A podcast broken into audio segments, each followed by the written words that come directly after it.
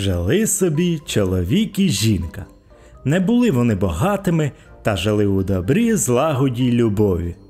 Але сумували, бо не мали дитини в хаті. Тільки й утіхи, що старий кіт на припічку. Чи мало, чи багато часу так минуло, та ось одного дня зібрала жінка якісь грошенята. Пішла до лісової баби Ворожки і попросила її помогти своєму горю. Порозкидала Ворожка різне чарівне причандалля і вибрала жінці жменю чорного зерна. Змели ці зернятка на борошно, спечи собі паляничку та з'їж її, буде тобі дитинка.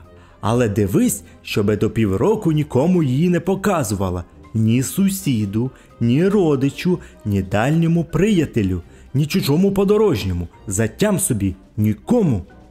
Це зробила жінка, як наказала їй Ворожка. І дійсно, незабаром знайшлася в неї ясноока, мила як лялька дівчинка. Назвали її Парасинкою. Росла Парасинка, як кажуть, на очах. Дуже тішився чоловік і жінка, та з нетерпінням чекали часу, коли можна буде з усіма поділитися своєю радістю. Якось, коли жінка була одна в хаті, у двері хтось постукав. Жінка завісила колиску з Парасинкою і відчинила двері. У дверях стояла сива згорблена бабуся у потертій одежинці з ціпком. Вона привіталася з господинею та попросила води напитися. Жінка відійшла від дверей набрати води і не щулася, як стара нишком прослизнула до кімнати і наблизилася до колиски. Відхилила баба завіску, що закривала Парасинку від сторонніх очей, пошепотіла щось над дитятком та й зникла геть, ніби її й не було. Коли жінка повернулася з кухлем води до дверей, нікого там вона не побачила. Відчуваючи недобре, кинулася жінка до колиски та й збліділа від жаху. У колисці сиділа свинка. Поплакали чоловік з жінкою, але що ж було робити, так і стали вони жити із свинкою Парасинкою. Але незабаром дивні речі почали коїтися в їхній хаті. Вертаються вони з поля, а вдома все прибрано, заметено, на столі чекає готовий обід. Дивуються старі, що то за чудосія така?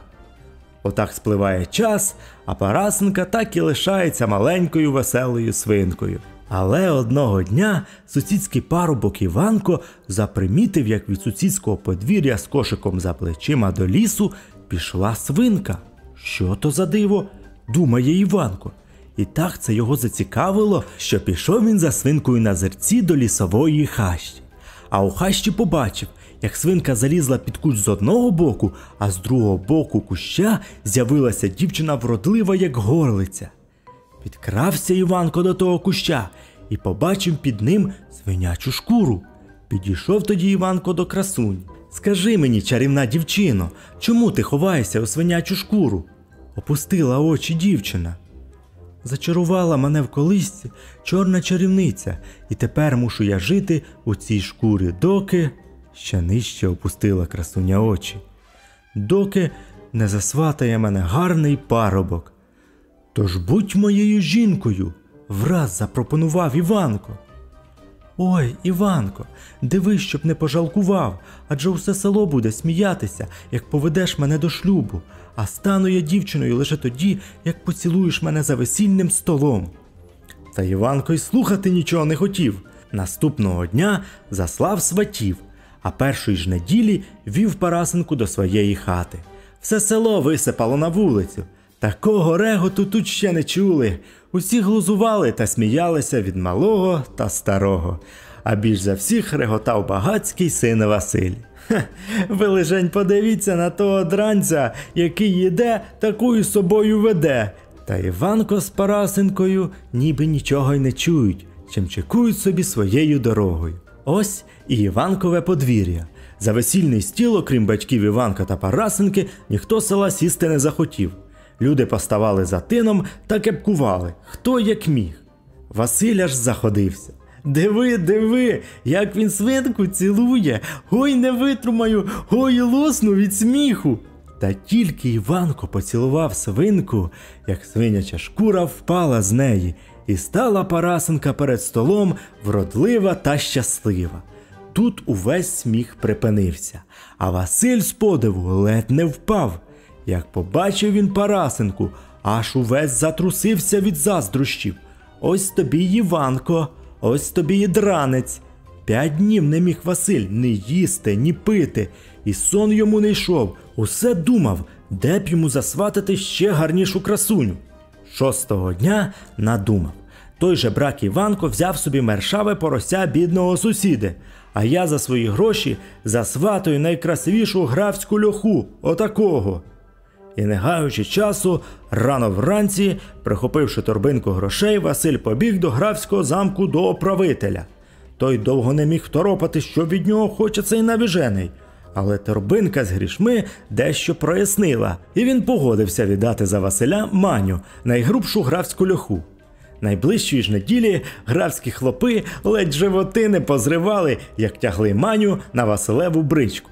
І ось Василь, гордий, як імперська кобила, летів із своєю нареченою до весільного столу. Все село завмерло від нової несподіванки, люди не знали, що й казати.